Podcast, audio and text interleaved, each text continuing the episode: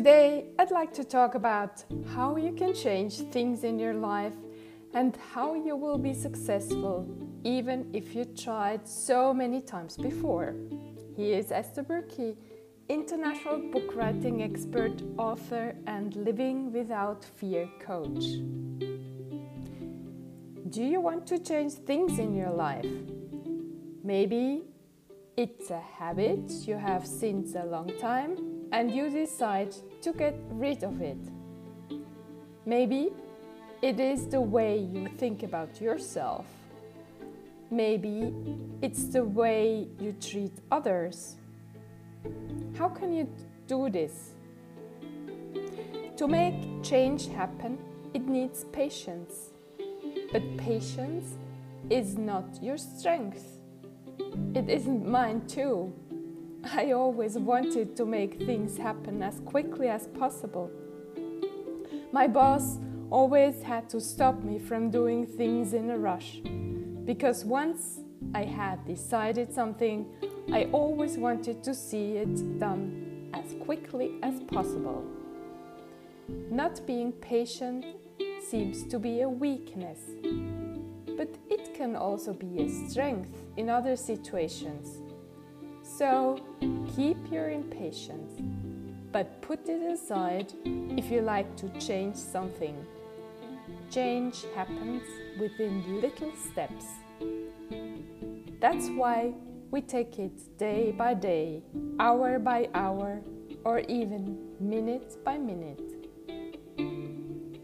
So, if you decide to change a habit, start with it today. Don't think how it will be tomorrow.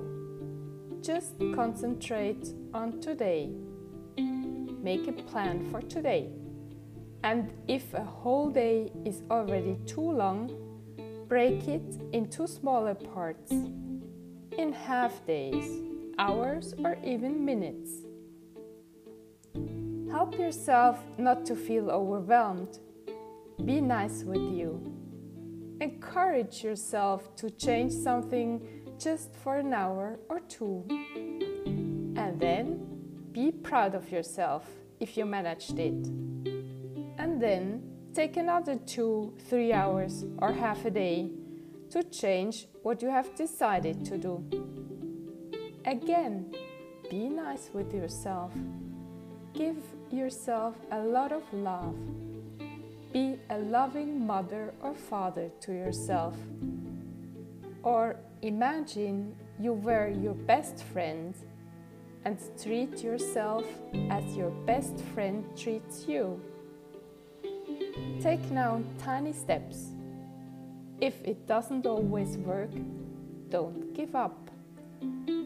Be the child you were when you started walking. You fell over again and again. It hurt. You tried again. You got up. You took another two or three steps and you fell over again. It hurt. You felt the pain, but you didn't give up. You tried again, day by day, and suddenly you were able to walk from one wall to the other in the living room. Imagine now your way of changing in the exact manner. Try today, try tomorrow, try after tomorrow. Try and try and try. There will be little progress every day, and little by little, you will feel the change. Maybe, depending on what you'd like to change, you won't feel any big difference at the beginning. But it will come slowly, slowly. Just try. Have a very beautiful day.